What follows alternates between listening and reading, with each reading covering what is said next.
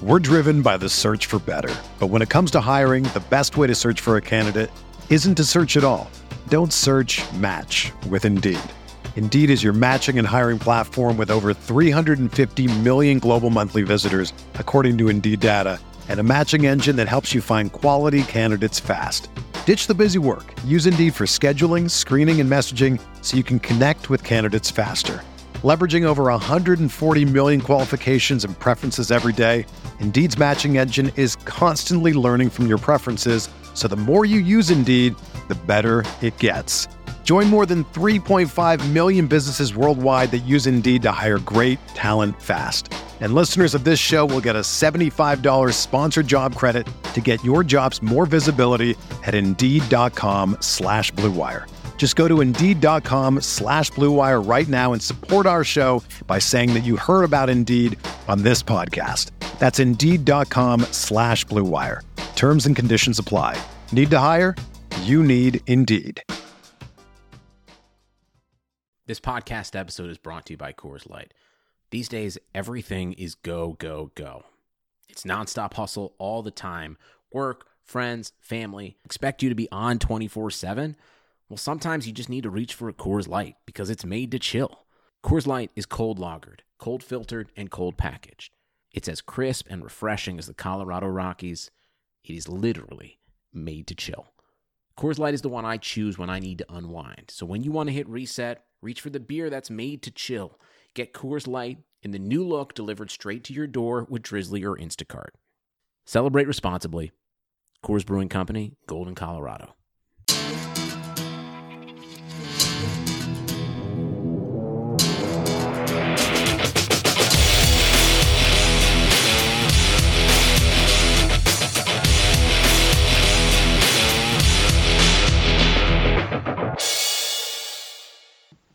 Hey, Chargers fans, welcome into another episode of the Guilty as Charged podcast. My name is Steven. I'm your host, and joining me as always are Jason and Alex. Jason, how are you doing today? I'm doing pretty well. I'm getting a little bored here, though, in Texas quarantining, but you know what? It's not too bad. Yeah, quarantine life has been uh, Long. up and down in terms of boring. Definitely super With no long, end way in longer than it sight. should be. yeah, uh, Alex, how are you doing today? Uh, I'm doing pretty pretty good. Cool Nice. story, Simple man. and- Let's go. so, as always, we have a fun episode planned for you guys today. Um, we're gonna start with the stupidity that is Madden rankings because everybody is talking about it. I don't play the game. I haven't played Madden since I was in high school, so I'll let you guys do most of the talking here.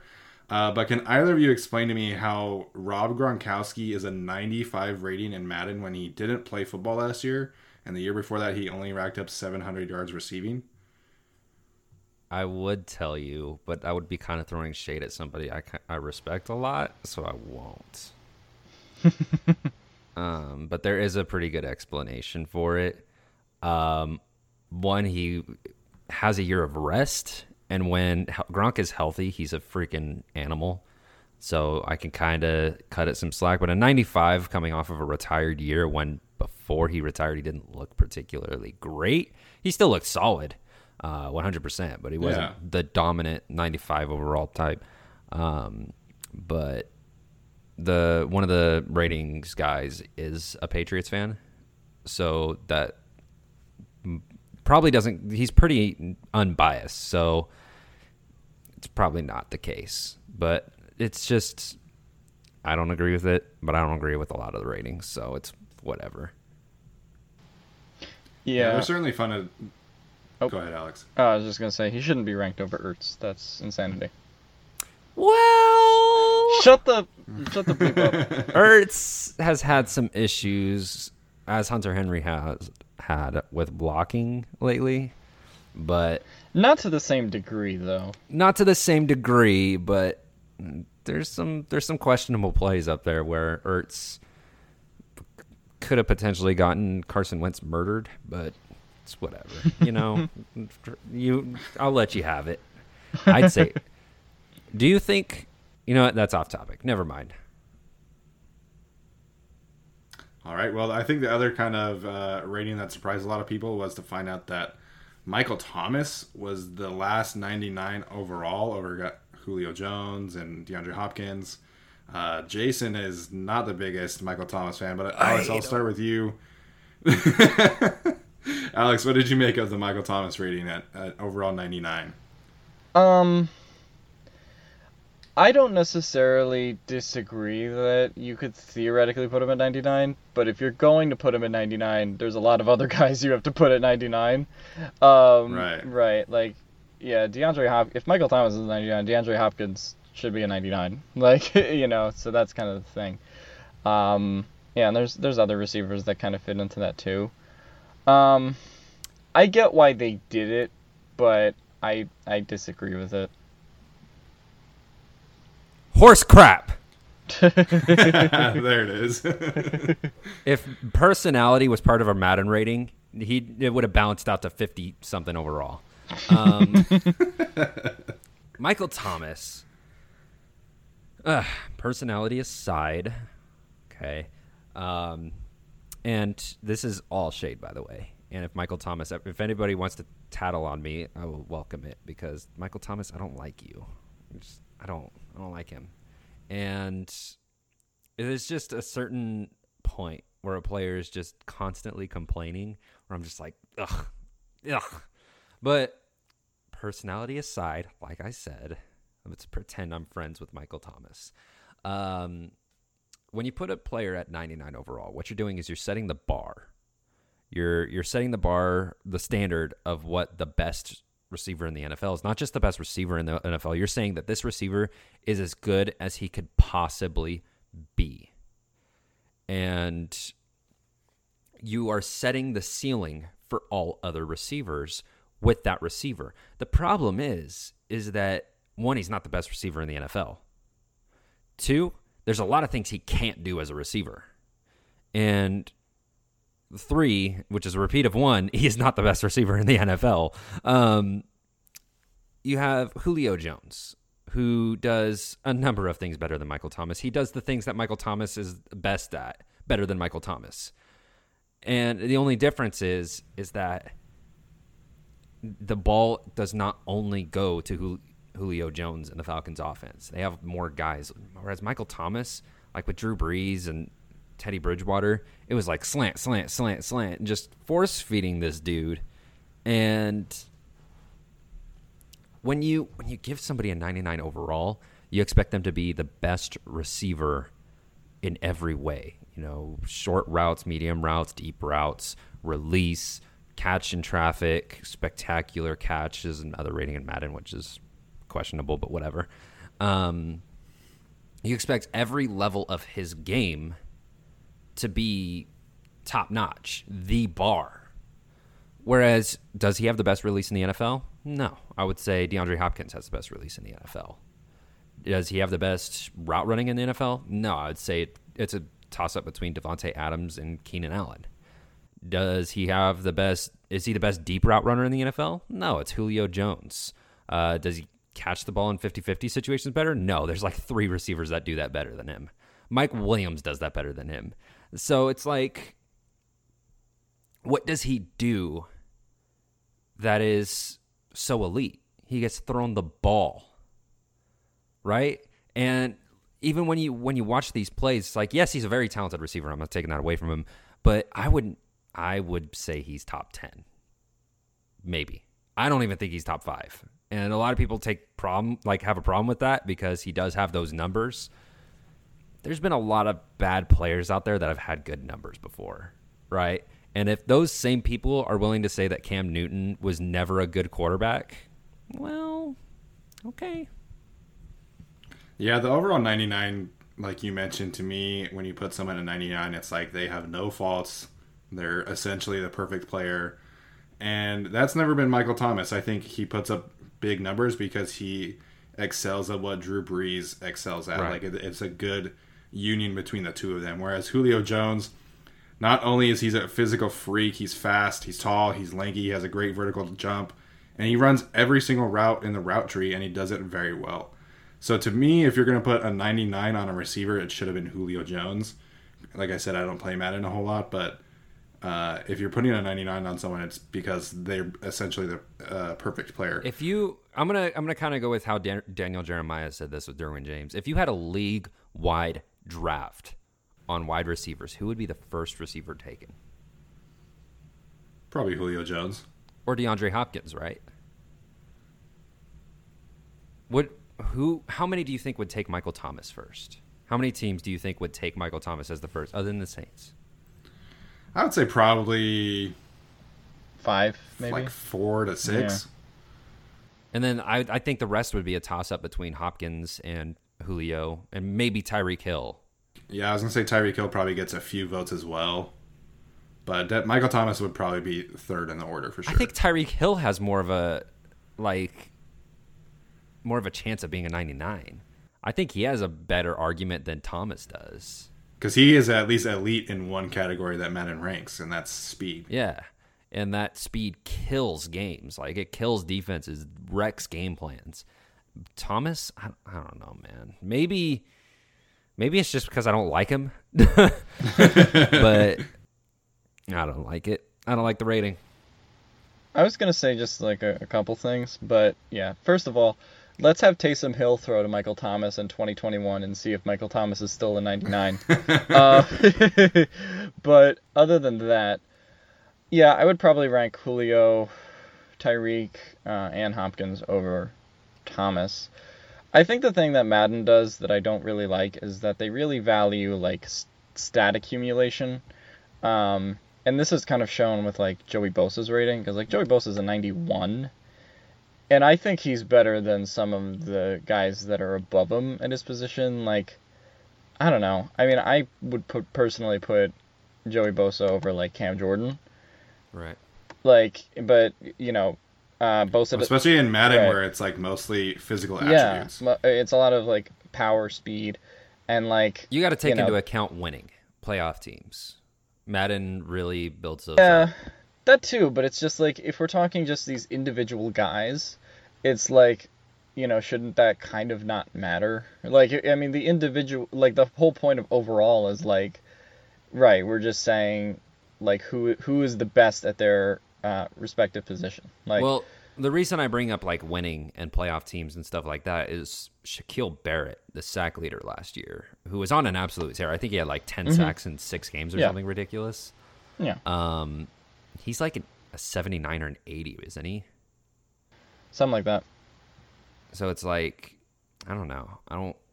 They they really overvalue the whole playoff thing, and right. like another one is Mike Williams. Mike Williams did not go up. I think he went up one overall from all the way back to his rookie season. I think. I think his rookie season he was like a 79 overall, and then the next year he was already an 81, and now he's an 82 or something like that. It's like mm. that's a weird progression there. Yeah. Yeah. The the rookies seemed like most of them were around like the mid 70s, so I can understand that. Um, Joey Bosa definitely 91. I don't understand. Keenan Allen at 91, I can kind of get behind. You know, I, I disagree with the receivers who were listed ahead of him. Yeah. Um, but what did you guys make of, of more of the Chargers Madden rankings? You know, perhaps someone that was uh, too vastly underrated and someone that was a little maybe overrated. I thought uh, Michael Badgley having, having the 82 acceleration over his 78 kicking was pretty so funny. funny. Um, so funny. Yeah. So yeah, I thought that was pretty funny. Um, there are some interesting ones. Uh, Derwin James is an 89, but I, I guess I get that because he was hurt last year. But like, if he was healthy last year, I think he would be well over that. Um, uh, I, I really get all of the Chargers ratings other than uh, other than um, Joey Bosa and Keenan. I think they should both be higher. Um, but other than those two, I guess I'm pretty okay with the ratings. What was Tyrod's rating? Oh, his rating is still like a 68 or something like that. 69. They doing they doing my man's dirty out here. Yeah. Um, yeah. How is Tyrod below Herbert? What is Herbert at? Herbert's a 70 and Tyrod's a 69. Oh man. This game is broken. Um It is. But yeah, I don't know. I we, we yeah we just mentioned kind of men values a lot of stats like was the team you know uh, like personal stat accumulation was the team good last year and that kind of where is like where all the ratings fall into place like if if the chargers were like the same team but they went 8 and 8 instead of 5 and 11 like joey bosa would probably be like a 95 like that's probably like kind of what the situation is is just like yeah, I just don't like quantifying team results into the whole like individual thing. But, yeah, I mean the the game is what it is.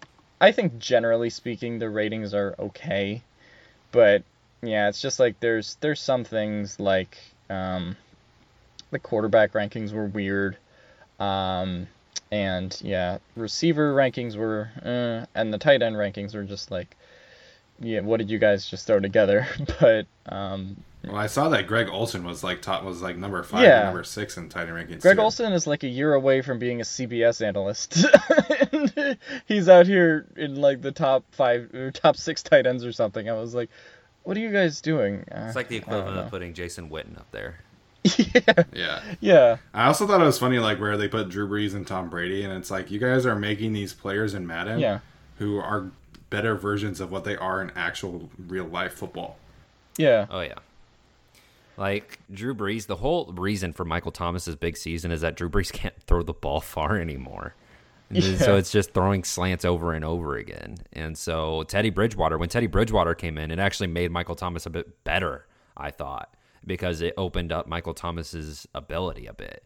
Whereas with Drew Brees, Michael Thomas is pretty limited to the underneath routes. So that was me giving Michael Thomas praise, unfortunately. But like just some of the rate. So Michael Badgley was one that annoyed me. Ty Long is still like a 63 or something like that. He's still so bad. Um, he needs some love as well because what he did this season was nothing short of amazing. So, Right. and then there were just a there's a couple that bothered me. The Herbert being over Tyrod Taylor, but bothered me a bit. But I guess that seems to be us thinking that's wrong. Whereas you know our guy Marcus Whitman came in here and said this basically the same thing that you know Herbert should be the day one guy and that the quarterback room is the worst in the league. So we're obviously blind, and everybody else is on the right page and we're not. But just some of the receivers ranked above Keenan Allen bothered me. And then um, I think the offensive line is actually a little wonky. So for the one part, I think Brian Bula- Bulaga, Beluga, Come on, Colin Cowherd. um, Ryan Brian, B- wow, Brian Bulaga Struggling. There you go. being an 88 is a little high. I like Bulaga. That's what I was thinking too. but I think he should be around like 84, 85 because he's kind of heading towards the, the, the downslope of his career. So 88 is a little surprising, but obviously he hasn't played it down for the Chargers. Maybe he's worthy of being like a 90 something next year. Then you've got um, Dan Feeney is still like a 68 or a 67. So that's pretty dirty. I don't think that's warranted at all. Um, and then Scott Cus- Scott Squat, the return of Squat. Squat, let's go. Um, he's still like a 66, so that sucks as well.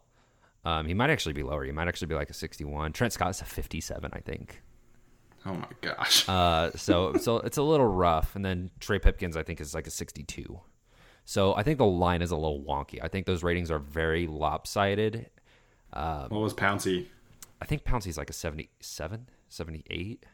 He's he's he's pretty he's like above average. He's not bad at all in the in the Madden ratings, but Chargers line is a little bit rough according to Madden, but I don't think that's going to be the case. I think Dan Feeney is a lot better than people view him.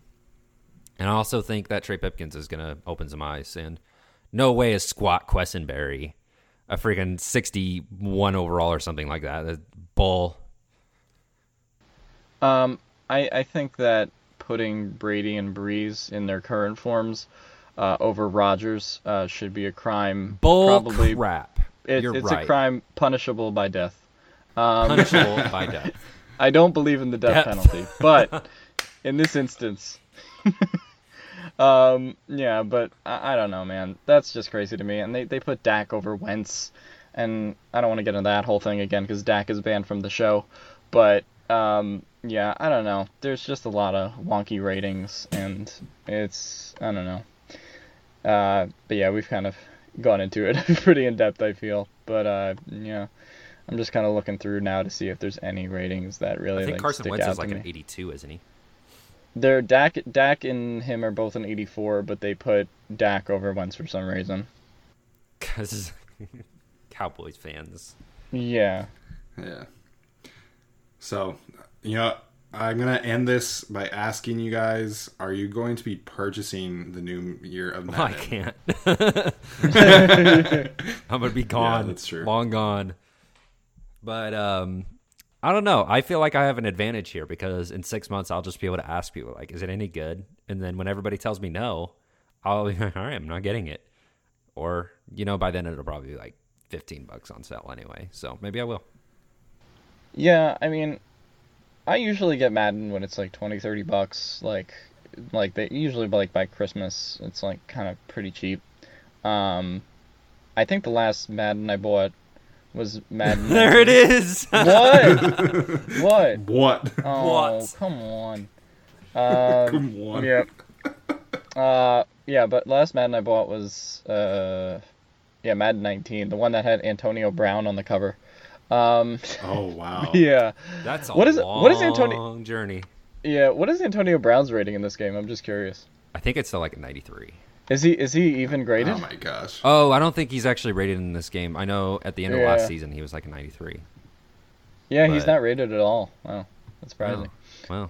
Um, yeah, I guess maybe they're, they're just counting on him not playing in the NFL this year. I'm sure he'll be on some at some aspect on the rosters, like in the free agency list, Probably. some way, because like Josh Gordon was for forever. Yeah, I don't I don't know if they wanted I don't know if they'll do that though cuz they kind of like Madden got that way with uh who was it uh Kaepernick. Granted Kaepernick was a different situation cuz of the lawsuits and everything, but um I wonder if they feel if the NFL feels a certain way about it, AB though Colin was in and- the game for like a solid two years after that whole thing. Yeah. But yeah, but then then it, they took him there out and Yeah. they took like and they censored a men- a mention of Colin Kaepernick in a song. Yeah, it's just weird. But um uh there, yeah, there's no other guys that I think are crazy like um crazy underrated, crazy overrated. Um yeah, no, that's about it. Cam Newton being a 78 is a bit um even even though I'm not the biggest Cam guy this year because I still think that shoulder is questionable and some other things. But Cam being a 78, I think, is a little low. Dude, the Patriots would Um, go to the Super Bowl with a 68 quarterback, so Yeah, they they could go to a, they should bring Ryan Mallett back and try to go to the Super Bowl. they did go to a Super Bowl, or they did go to a Super Bowl two years ago with a 68 overall quarterback. Yeah, yeah. Um, nah, it was is last year they made a deep playoff run with a 68 overall quarterback in Tom Brady. Yeah, I'm still mad that 68 overall quarterback stole an MVP from Wentz, but that's a topic from another day. Hey, the the 2018 divisional playoffs, neither quarterback is on the team anymore. Tom Brady and Philip Rivers, they're both gone. Oh yeah. Whereas That, that's funny. that's two years too late because I feel like if that was the case now, they probably would have won and been to the Super Bowl. But nobody's ready for that conversation. Or maybe people are. I don't know. I'm seeing a lot of Tyrod Taylor love. So Yeah, hopefully my guy Tyrod can get some get some Madden love and maybe get up into the 70s. That would be nice. Uh, so let's shift to this. Training camp is officially happening. Rookies are supposed to report on Tuesday, so this will be coming out the same day that rookies are supposed to report. Um, but all the big time players today were all tweeting that the NFL has not done a good enough job of informing them of, of the kind of protocols that are going to be going on amid the coronavirus pandemic.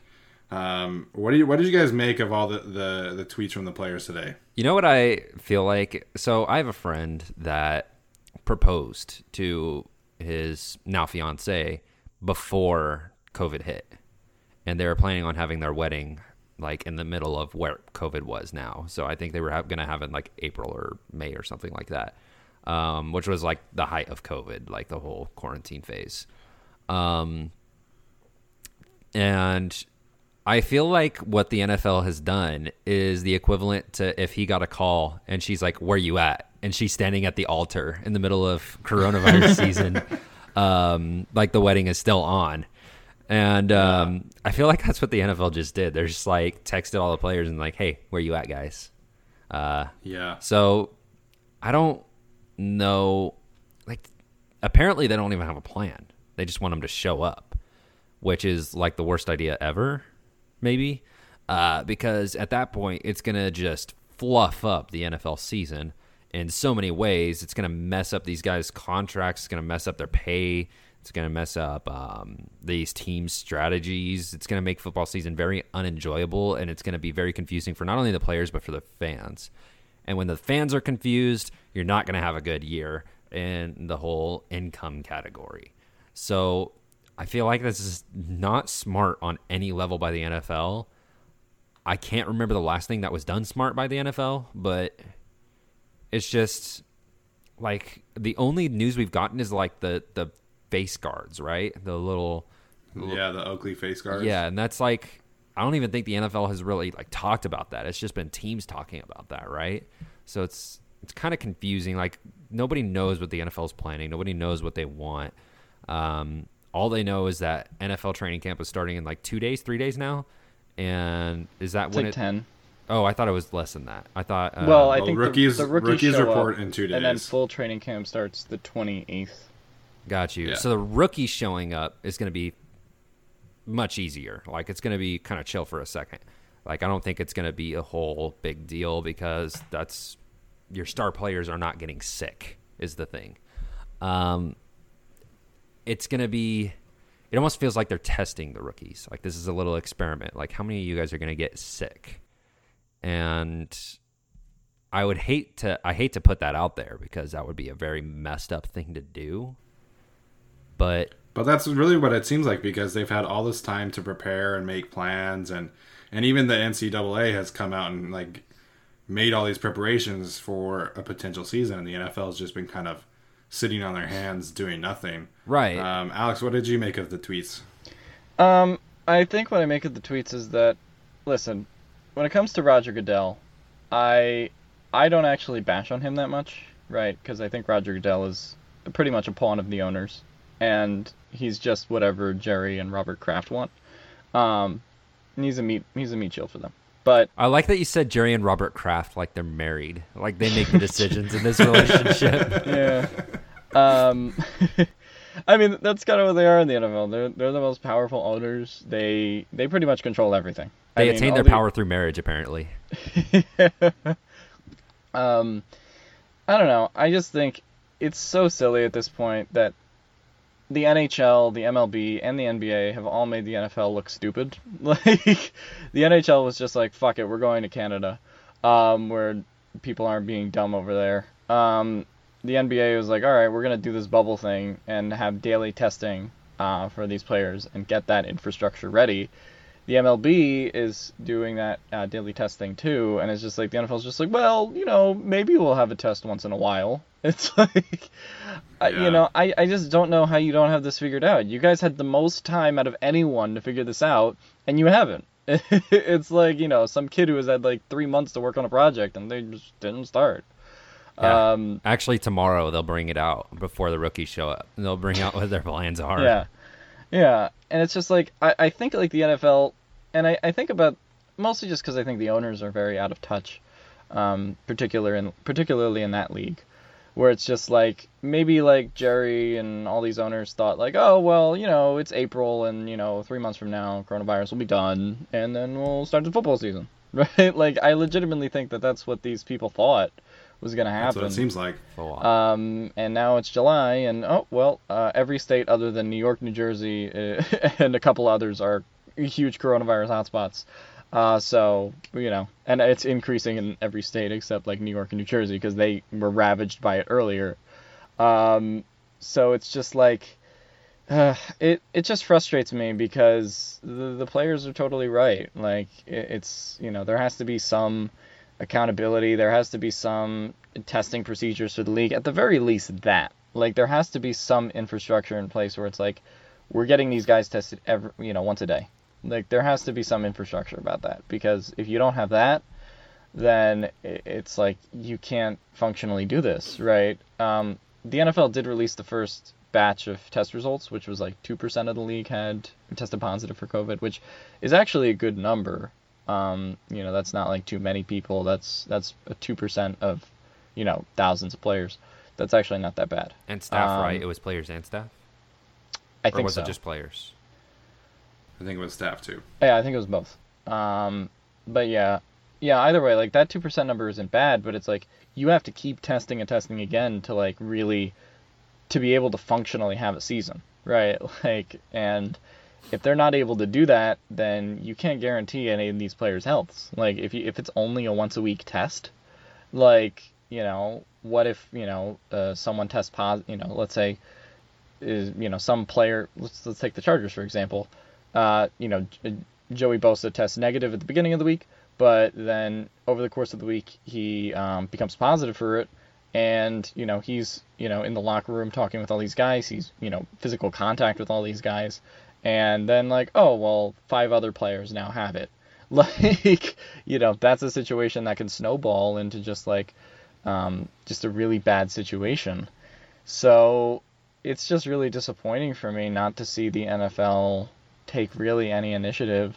Um, and you know, um, it, it's it's just really sad. And I I still think the season will start, but things are getting dicier now, and it's like it's it's it's now or never on a lot of this stuff where it's just like you have to find the answer, or you know, this season could very well not happen. Um, so you know they're they're on the clock now.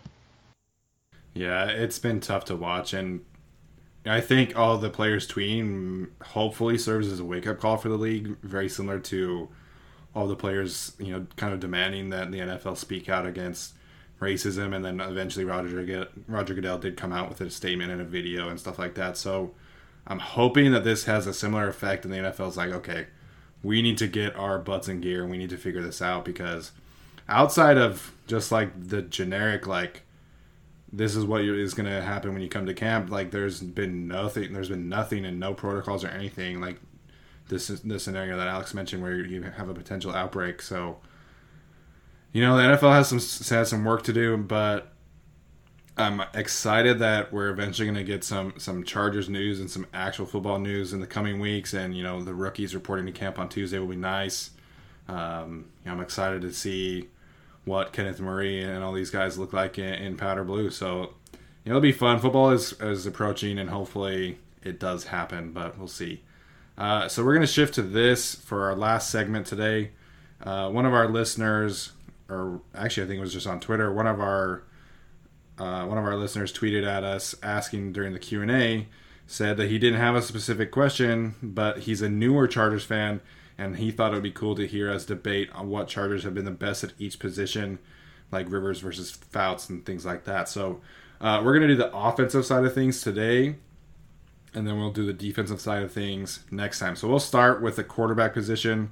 Um, Philip Rivers is obviously the number one uh, quarterback in terms of stats. You know, pretty much across the board, he has more wins, he has more completions, attempts, per, a better completion percentage more yards, more touchdowns, fewer interceptions than Dan Fouts, which was actually pretty surprising.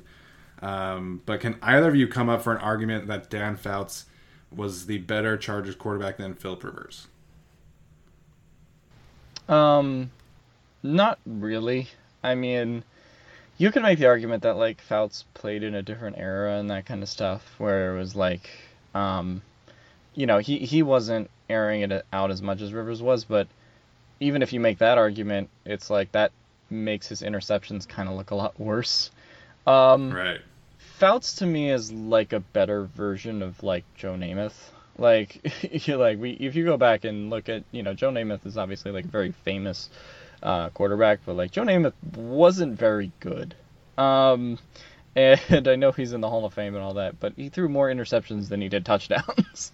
like you know there there are just some guys like that. And Fouts isn't that to quite that extent, but I I don't think Fouts has ever been quite as efficient as Rivers was in his prime.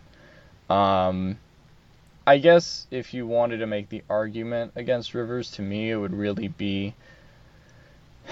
Uh, theoretically, you could make a case for like Brees, maybe, but not even that. Um, I, I think Rivers is pretty. Uh, stand, he's pretty much the best quarterback this franchise has had. Yeah, I feel like the one argument you could make against Rivers is just big situations. And like um, later in his career anyway. In the prime of his career, you know, you had the the ACL thing and where he'd rise to the occasion. But I feel like later in his career it was just very apparent that he that the pressure got to him. Um so that would be the only case against like in every statistical category and, um, you know, you look at technique, you look at arm talent, you look at how he led a franchise. He beats Fouts in every way. And I'm sure if Rivers did ever did commentating or analyst, uh, he would be ten times better than Fouts too. So I I don't see that would be so much fun. It would, would be. be. so much fun. Um, personality of Philip Rivers is greater than personality of Dan Fouts. So every way, in every single way, Philip Rivers is better. Yeah, the only thing, the, the thing about Fouts is like you could be like, oh well, Rivers hasn't showed up in big games. Fouts' playoff record for his career is three and four, so like it's basically Yeah. like I, I think Rivers has won what five or six playoff games, um, something like that. But it's yeah, so yeah, I think he has eleven playoff games and he's four and six, five, four and seven, five and six, something. Um, I don't know exactly what the playoff record is, but um, yeah, I mean, if we want to talk about not coming up in big moments, Fouts wasn't exactly great in big moments either. So yeah, I think in pretty much every way, like Jason was saying, Rivers is uh, pretty clearly better than Fouts. Yeah, I think this one was, was pretty easy in my opinion. And granted, you know, we didn't we were not around when Dan Fouts was around and, and playing in his prime, but you know, I, I think even just by the numbers, Phil Rivers is clearly better. I will say though that Stan Humphries, the quarterback who took the Chargers to the Super Bowl the one year that they made it, uh, he was actually really good as well, and so he is fourth in terms of yards and touchdowns. And I think that uh, maybe if he played a little bit longer for the Chargers, he might be, you know, a little bit more up there in terms of overall numbers. The next one is really easy as well, and that's the running back. Um, I feel like we should Jason harmonize to this one because all of us know who it is. Yeah, Jason and I were talking about this before the show. Uh, I think everybody knows that LaDainian Tomlinson is the best running back in Chargers history, um, but it is a massive Great Canyon sized gap between him and whoever the second best is. Because as it stands, Paul Lowe, who played from 1960 to 1968, is second all time in rushing yards and touchdowns. And there's almost 8,000 yards different between LaDainian Tomlinson and Paul Lowe. I Lowe. think you could make a legitimate argument that Ryan Mathews is the second best runner in Chargers history. I, I, think you, don't blame you at all. I think you can make a legitimate argument that Darren Sproles is the second best runner in Chargers. And he didn't. He only had like I don't even think he had a thousand rushing yards with the Chargers. What are the Chargers rushing rankings exactly? So, So it's, it's, LT. LT. number one, Paul Lowe two, Marion Butts three. Uh, him and Melvin Gordon are actually very close. If Melvin Gordon didn't hold out, he probably would have you know beaten him. And then Ryan Mathews five, Natrone Means, Chuck Muncie, Don Woods, Keith Lincoln, and then Dickie Post is number ten. And Dickie Post only played three years for the Chargers. And Keith Lincoln was a fullback. I guess technic. I guess maybe you have to say the second would be Gordon. Uh, even then, I'm like, I mean, in terms of stats, I guess he would be the second best, but not. You know, if we're just saying who was the second best runner, I mean, I guess it's Ryan Mathews when he was healthy, or it's. I like Darren Sproles a lot, big Darren Sproles guy. I think it was Um, Ryan Mathews, man. yeah. So Gordon versus Mathews is interesting because uh, Ryan Mathews had 923 carries for 4,061 yards, and Melvin Gordon had 1,059 carries for 4,240 yards. So Melvin Gordon obviously put up more yards. He put up way more touchdowns. He had 13 more touchdowns than Ryan Mathews, but Ryan Mathews was far more efficient than Melvin Gordon was. What was the yard per carry difference?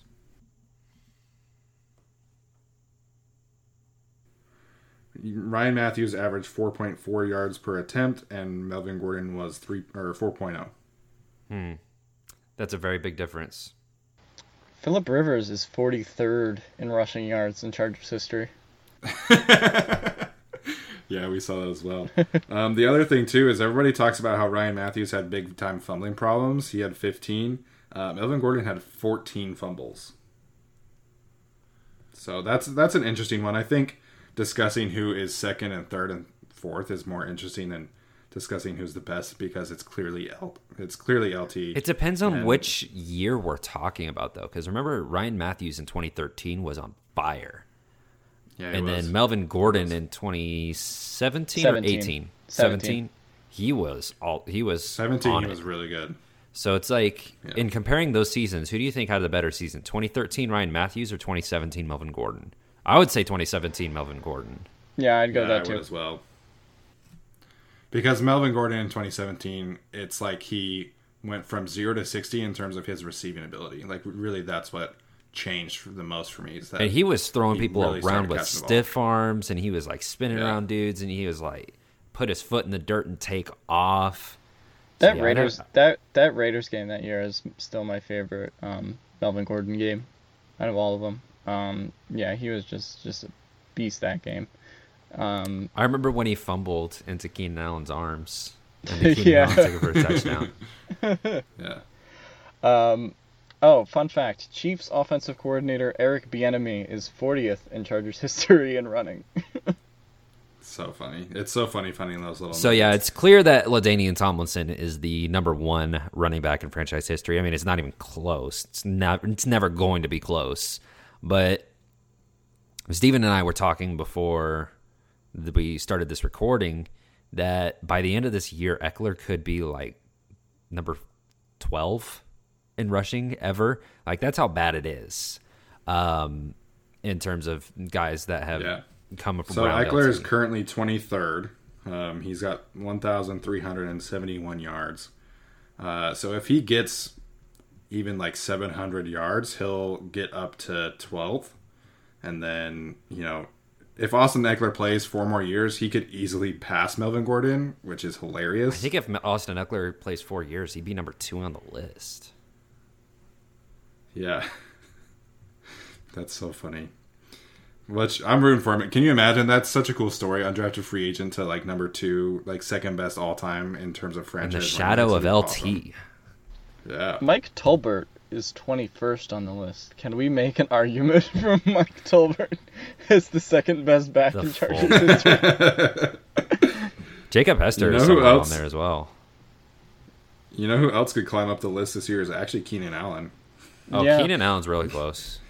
He's 104th right now with 100 yards rushing, and he could easily get up to like number 80 if he gets 70, 80 yards rushing this year. Honestly, if Keenan plays like five more years, he could break Gates' record like by a lot. Yeah, we'll we'll talk about Keenan Allen and just how far he's come as a receiver, as a franchise guy. Um, right here, actually, I guess we're kind of moving Yeah. into that. Yeah. Yeah, let's move on to that. So we'll discuss receiver.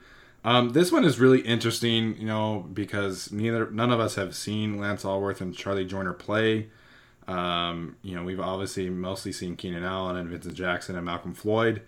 The all-time best receiver is probably the biggest discussion because there's actually four or five guys that I think you can make an argument for. Um, obviously, Lance Alworth right now is the franchise leader in terms of being a wide receiver in yards and touchdowns with 9,584 and 81 touchdowns. Obviously, Antonio Gates has more yards and touchdowns, but for purely the wide receivers, Lance Alworth is the best in franchise history. Charlie Joiner was pretty close in yards, 9,203, uh, but he only scored 47 touchdowns.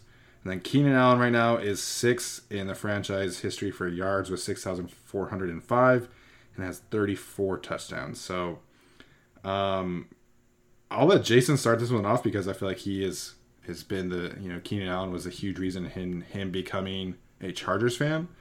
So is Keenan Allen number one for you, Jason? Not yet. Not yet. I mean, I think he should be, but there's also a lot of um, there's a lot of career in front of him. Like I'm looking at Lance Alworth right now. He played eight, nine years with the team. It looks like, and Keenan Allen has played, yeah, or seven. He's going into seven, and so he's on pace to do a lot more in the same amount of time. Uh, aside from touchdowns, is the is the big thing. Keenan Allen's not really a touchdown guy, whereas Lance Alworth more was, and so that's going to be the big difference there. But Keenan Allen is the kind of receiver where he's going to have another ten years in front of him, maybe like maybe even twelve. Like he could play for a while, and Lance Alworth did not play that long, nearly that long. Also, a fun little thing to talk about here is Lance Alworth is his position is listed as FL here. I don't know what that means, but I think it means flanker oh my god. Okay. because that's what it, that's what the position was called until like 1971. It was just flanker. That's disgusting. So I I mean I would say it's it's Keenan Allen because if you if you keep going off that consistency, when he gets to the same amount of time as Lance, Lance Alworth, he's going to have way more receptions. He already has uh, more receptions than him already. Um, 524 for Keenan Allen, 493 for Lance Alworth. And then his yards are going to be right up there as well. And, you know, with Tyrod Taylor and Justin Herbert there, they're going to be relying on that number one receiver a lot more than Philip Rivers did. So it's going to be interesting to see how Keenan Allen's stats are affected by that. But I'm going to say for now it's it's it's Lance Alworth, but I don't think it's going to last much longer. And after shoot after this year, Keenan's already going to be over Gary Garrison, and another year after that, he's probably going to be up there with Charlie Joiner. So it's it's not going to take long before Keenan Allen's up there. Yeah, um, yeah, so I would say Keenan's probably the second best, right? I think Lance Alworth would be first. Um, so if if I were to make like a four receiver like group, I guess it would be like Lance Alworth, Keenan Allen, Charlie Joiner, um, and then you could probably go like Vincent Jackson or Malcolm Floyd. I guess would be the next guy. Probably Malcolm Floyd, um, just because he was there for longer.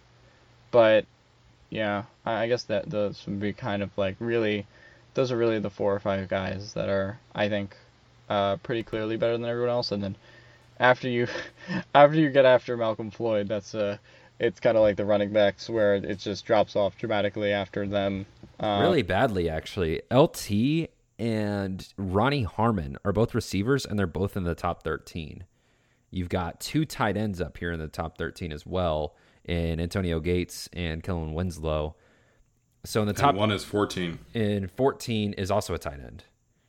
And then Dan Norton is an SE. I'm guessing that's strong end. That's what they use in the fly offense. Yeah. So I'm after you get like r- really past the five or six receivers, so we would t- be talking about Keenan. Um, Tyrell Williams is 21st. Oh my gosh. Tyrell Williams might be like the sixth best receiver in franchise history. That's Um, so cool. Melvin Gordon is 29th. yeah. Oh my I gosh. I think I think really after you get after Keenan, uh, Lance Alworth, Charlie Joiner, Floyd, and Jackson, it's really like Dontrelle Inman, Eddie Royal, Travis Benjamin, who you're Keenan McCardell, yeah who played for two years. uh, you know um yeah there's just a lot of guys that Stevie Johnson um you you really are kind of reaching at this point um I like but Stevie yeah. Johnson. Uh, Aside from that in, that Achilles tear, he was on a good Yeah. run with the Chargers. Um, I'm just, I just googled best receivers Chargers and I'm seeing some cool names. Uh, Seyi Ajirotutu. Oh, Oh, man. boy. he had like one good game. it was it was a really great game though. Um, it was. It was. um, I, I guess you could, if you really want to go like the top ten receivers, you maybe you could throw uh, Reche So- Caldwell in there. Say ye a, a zero two two. It has 416 yards and is 103rd in franchise history, one spot ahead of Branden Oliver, who has 409 yards. That is hilarious. Oh man. So Yeah, so you- Keenan Allen, I think, will ultimately get up there. Um, Lance Alworth, I will say, Lance Alworth doing what he did in the 60s is just flat out amazing because he averaged 19 yards a catch in the 60s, like when they were doing wing T stuff, and it was called a flanker. So uh, I agree. Keenan Allen, I think he, hopefully, the team resigns him, and hopefully he gets up there. Um, but I think right now it, it definitely should be Lance Alworth. So we'll move on to tight ends, and then I think this will be a quick discussion too, because really it's Antonio Gates versus Kellen Winslow. Obviously, Antonio Gates is the franchise leader in yards and touchdowns. He's arguably one of the best tight ends ever. He has the most touchdowns from a tight end. played basketball in Um, college. Yeah, he was an undrafted free agent too. um, but you know, Kellen Winslow, Winslow is really one of the first guys. Him and Mike Ditka were guys that were really kind of changed the position and and led the you know the the charge in terms of tight end back then. And then Antonio Gates was actually on Colin Cowherd's show, and he was saying that when he was like in his prime, there were really only like four or five guys in terms of tight ends that were like elite receivers. And you know, obviously had Tony Gonzalez and Gronk and and you know Kellen Winslow Jr. and Jimmy Graham and stuff like that. But now, like each team has a good receiving option at tight end, so I think the tight end position has really come a long way in terms of receiving. But really, it's Antonio Gates for me, and I, I don't think it's all that close in terms of best Chargers tight end. Yeah, I'd go Gates too. Um, Winslow, I guess you could make an argument, but he didn't really. He didn't have that longevity. I mean, Gates played what 15, 16 years, um, 236 games as a Charger. You know, almost a thousand receptions, 11,000, 12,000 yards basically, and 116 TDs. Like you know, he's the most touchdowns for a tight end ever, um, and that's probably not going to be broken very soon by anybody. Um, so now you know, really, it's funny after you get to Kellen Winslow, it Hunter Henry's probably the third best tight end in Chargers history. Um, so yeah, it hasn't been a particularly deep um, position either. Um, yeah, uh, I'm going through this list, and really by like the tenth tight end, you're getting into tight ends who legitimately just weren't good. Um, so it's um, yeah, Randy McMichael, what a name. I remember him. he was in one of the Madden games. Um. So yeah, it's obviously Antonio Gates, who played basketball in college, by the way, and you know Kellen Winslow. He he has some fun highlights. He has some fun games on there. So you know, uh, in a franchise, and the reason there's not a lot of depth there in terms of like how many guys have done well as a Charger at the tight end position, and why Hunter Henry is probably third, is because when you go from Kellen Winslow to Antonio Gates, that's eating up like 35 years worth of tight ends. So you're not going to have a lot of depth there in terms of guys that have a lot of yards or touchdowns because they just there was no opportunity to do so. Because I mean, if you put Ladarius Green as the tight end one on the Chargers, he's probably up there. But he was tight end two behind Antonio Gates, and so when you when you look at it like that, it's just there wasn't a lot of opportunity for other tight ends to show what they had, which is um, which is going to be kind of the same case for for Hunter Henry. I mean, Hunter Henry might stay down there on the list, but uh, he's probably the third best, um, depending on if they resign him or not. But yeah, it's definitely the guy who played basketball in college, Antonio Gates. Yeah, that one was pretty easy as well. The next one, offensive line. Um, this one is interesting as well because offensive line is really subjective. Um, you know, there's obviously not stats and things like that. Um, in terms of like being in the Hall of Fame and stuff like that, Ron Mix um, probably is has the best resume of the Chargers, but he played offensive line in 1960 to 1969, and he was an offensive tackle. And in today's league, he'd probably be like a fullback because he was so much smaller. So obviously, then you know there's like Marcus McNeill and Kris Dielman and and Nick Hardwick. Um, do any of you guys have a specific offensive lineman that you want to bring up here? I'm gonna go for the one that made the biggest impact on the Chargers. I feel, and that's gonna be Nick Hardwick. I mean, he's still a very big part of that organization. And you know that it was just when you thought of the Chargers O line, when still when you think of like old school Chargers O line, it's like he's right at the front there because there's so much respect for him, and he was the guy with Rivers all the time, and so I'm gonna go with the guy that paired up with the best signal caller in franchise history with Philip Rivers, and I'm gonna go with Nick Hardwick here. Uh, I'd also go Hardwick. I think he's pretty great. Um, I think an underrated one. Uh, not that he's like the best of all time, but I think Jeromey Clary is a bit underrated. Um, he was around for a while. He was around for about seven years, uh, right tackle, and he was kind of in that era of 2007, 2008, kind of those like peak Chargers in a way. Um, right. So I feel like he was kind of in that era, and really like after it was really after he left that it was just like well you know who do we get to play left and right tackle now and then we like kind of scrambled after that and you know the offensive line has kind of been really a mess since like what i don't know 2010 um, yeah but it's it's it's not been great um, there's not much you can pick from this decade uh, of Chargers football to be the best, um, really at anything um, in terms of the offensive line. Uh, yeah, I think the best of this decade, this decade probably would be King Dunlap, maybe. Russell Okung. I don't know. That's a tough one. yeah, Russell Okung and his peak was probably the best season of a Chargers offensive line of this past decade. But um, to mix it up here, I'm actually going to go with Kris Dielman. Uh, I think Kris Dielman and Nick Hardwick were very similar players in terms of their ability, but Kris Dielman had has a better resume. He was voted to four consecutive Pro Bowls. Um, he was an All Pro, second team All Pro. Nick Hardwick, I think, was obviously the emotional leader of the offensive line and really, you know, matched what Philip Rivers was bringing, like Jason mentioned. But that's an inter- interesting discussion too, because if you look at like the overall skill level of a guy like Ron Mix, you know, he was amazing back then, but today in today's game, he wouldn't even be playing. Like, you know, he would have to put on 40, 50 pounds and, and grow a couple inches. So I think Ron Mix, his resume is the best of any Chargers offensive lineman, but again, just the skill set from then to now is so different. Um, so, Jason, Alex, any other thoughts before we wrap up today's episode? Nope, man, that's to be it for me. I it's kind of interesting looking at all these these Chargers that are the best in franchise history because we know most of them. We've watched most of them play. And so it's it's really interesting for me to see like Keenan Allen towards the top. Um, shoot, Austin Ekeler is going to be pretty close to top ten by the end of next year.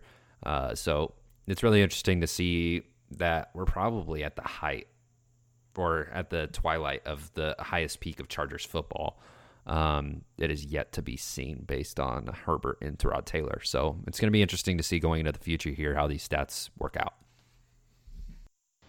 Um, yeah, I'm curious to do the defensive discussion. I guess we'll do that for Friday's episode this week.